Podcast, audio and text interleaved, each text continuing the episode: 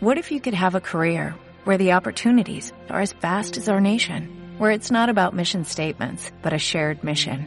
At U.S. Customs and Border Protection, we go beyond to protect more than borders, from ship to shore, air to ground, cities to local communities. CBP agents and officers are keeping people safe. Join U.S. Customs and Border Protection and go beyond for something far greater than yourself. Learn more at cbp.gov/careers.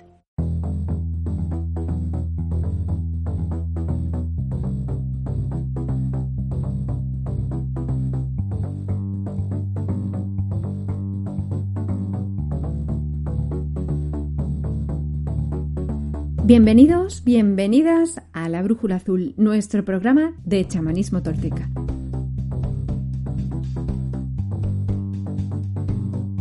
¿Qué os está pareciendo esta serie dedicada al amor? Un poco sorprendente, ¿no? A lo mejor había quien esperaba que, como es chamanismo, íbamos a conseguir a nuestra pareja haciendo un sacrificio ritual en medio del bosque en un día de luna llena. Y bueno, no digo que así no se pueda conseguir, pero el camino que seguimos los guerreros toltecas es un poco distinto. Un guerrero, como decía Castaneda, primero pule sus aristas. Se considera una naranja completa.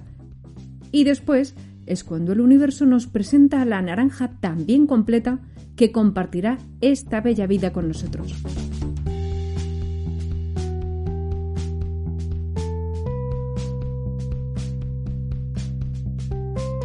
En este programa vamos a hablar un poco más de lo que ocurre en las parejas normales, fruto precisamente de ser medias naranjas, es decir, de tener un montón de carencias, de necesidades que buscamos que otra persona llene. Así que no perdamos más tiempo, preparad vuestra brújula azul, que empezamos.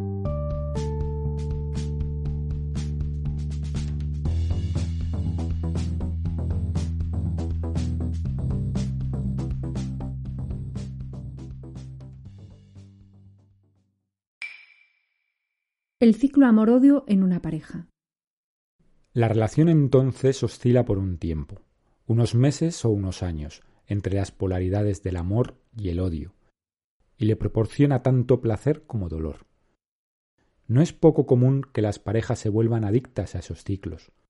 Su drama los hace sentir vivos.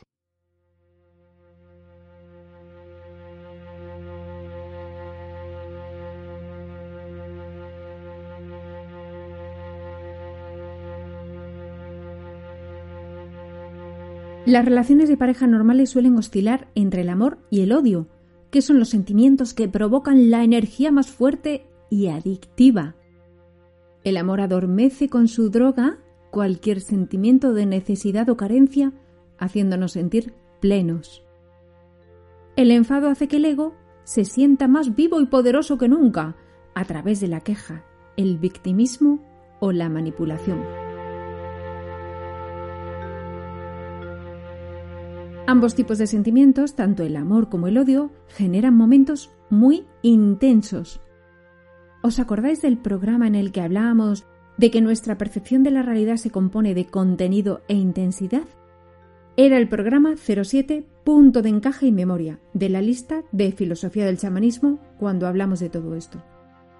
Es decir, además de los acontecimientos que estamos viviendo, del contenido de estos acontecimientos, también hay que tener en cuenta la intensidad con la que los estamos viviendo. Cuanta más intensidad, más los vamos a recordar en el futuro. Y luego al volver la vista atrás, la memoria de nuestra vida parecerá que solo está compuesta por esos momentos más intensos que vivimos, porque son casi los únicos que recordamos. Pero volviendo a lo que decíamos, tanto el amor intenso como el odio intenso, en su intensidad, son dos caras de la misma moneda, y tienen la peculiaridad de acabar provocando un bucle que funciona de la siguiente manera. 1. En el momento álgido de plenitud, la glándula pituitaria superior segrega oxitocina y dopamina, sustancias que actúan como una droga, siendo sus efectos similares a los del alcohol, por ejemplo. Nos dan felicidad, nos dan bienestar, nos dan plenitud, nos hacen sentir extrovertidos, abiertos.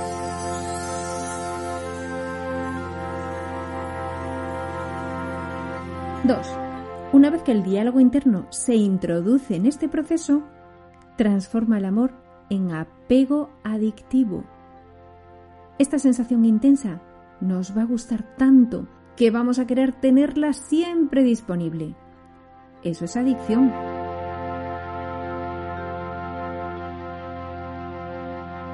Tres. Al no lograrlo, regresará la sensación de carencia, de miedo a la pérdida, de necesidad y de falta de plenitud.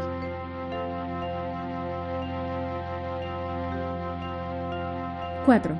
Para intentar recuperar el control, la persona recurrirá a los celos, la posesividad, el chantaje emocional, la inculpación y cuanto sea necesario para manipular al otro. El ego además siempre procurará que identifiquemos ese tipo de actitudes oscuras en la otra persona antes que en uno mismo, porque es un especialista en no asumir la responsabilidad entonces provoca en nosotros ese sentimiento fuerte, intenso, pero que después de él vuelve a haber un bajón de intensidad.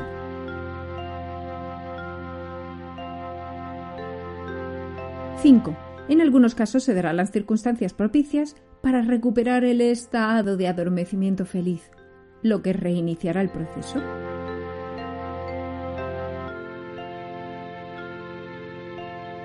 De esta manera, Mientras el amor nos libera del profundo arraigo al miedo y a la necesidad, su pérdida, la pérdida de este sentimiento de amor de plenitud, es probablemente lo que más rápidamente puede llevarnos de nuevo a ese estado de carencia.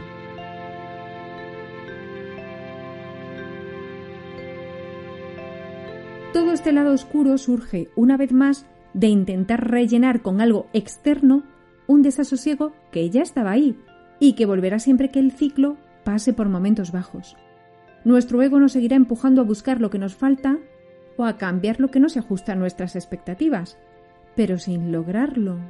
Porque, uno, el ego rara vez encuentra satisfacción en el presente. Siempre se basa en expectativas, que normalmente se van a ver defraudadas.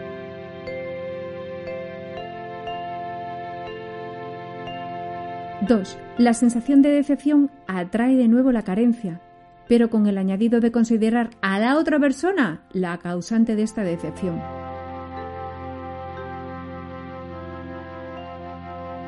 Tres.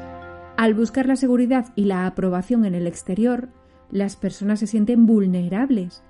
No confían en que valgan lo suficiente. Si otra persona no les dice que valen, que son buenos. En esa postura de víctima, el ego se energiza de nuevo si no obtiene esa aprobación cargando con fiereza contra lo que considera la causa de sus males, que suele ser el otro.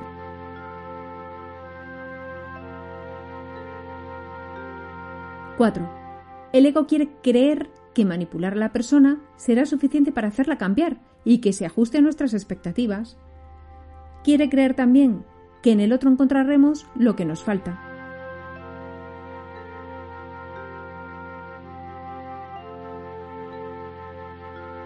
Este ciclo amor-odio del que hemos estado hablando crea en nosotros una adicción que despierta dolor. Pero el verdadero amor no tiene contrario, porque surge de un lugar distinto, que no es el ego, ni la necesidad. No podemos encontrar fuera lo que no encontramos dentro. El amor emana de las almas, de los seres que entregan no desde la carencia, sino desde la abundancia, desde la paz consigo mismos, desde la identificación con el ser interior en lugar de con lo externo. Guerreros, guerreras, para abrir la puerta definitiva al amor, hay que ser una naranja completa.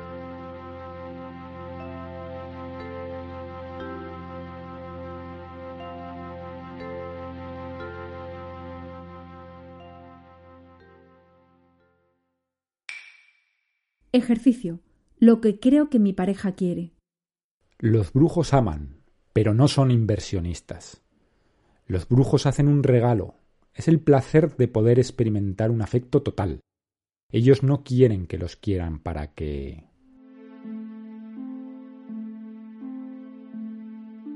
Uno. Abre una nueva página en tu cuaderno del guerrero. 2. Escribe lo que crees que tu pareja opina acerca de las siguientes cuestiones. Por ejemplo, la estabilidad en el trabajo y económica, lo que le gusta y lo que no le gusta. La rutina de la semana, aquello que mantendría y lo que cambiaría. Sus aficiones, la función de sus amistades en su vida, el reparto de las labores del hogar, lo que una pareja ideal debería ser o tener, lo que crees que le gusta o no le gusta de ti mismo, su pareja.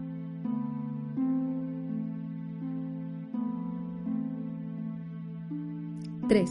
Contrástalo con tu pareja después de haber completado el cuestionario.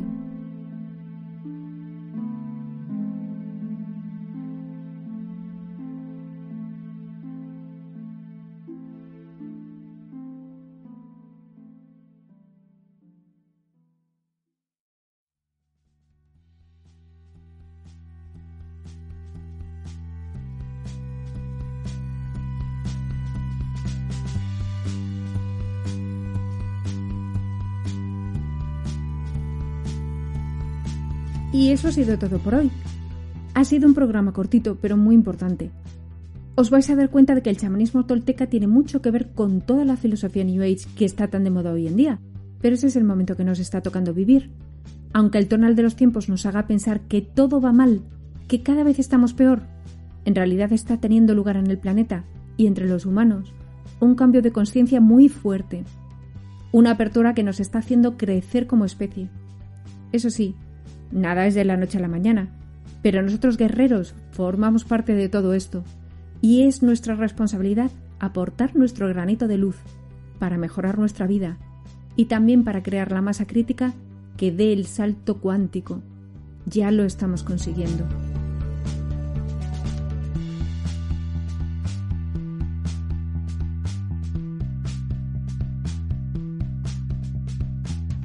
Si os interesa el tema y queréis tener toda la información reunida en el mismo lugar, en la web de la azul.com está disponible la Biblioteca del Nahual, la colección de libros que aborda el camino tolteca del conocimiento desde todas las perspectivas, todos los caminos. Filosofía, camino del guerrero, de enamoramiento de la vida, de la sanación, del acecho y del ensueño. Para mi gusto, este es el orden en el que se deben leer, porque el nivel de implicación en el camino del conocimiento es cada vez mayor.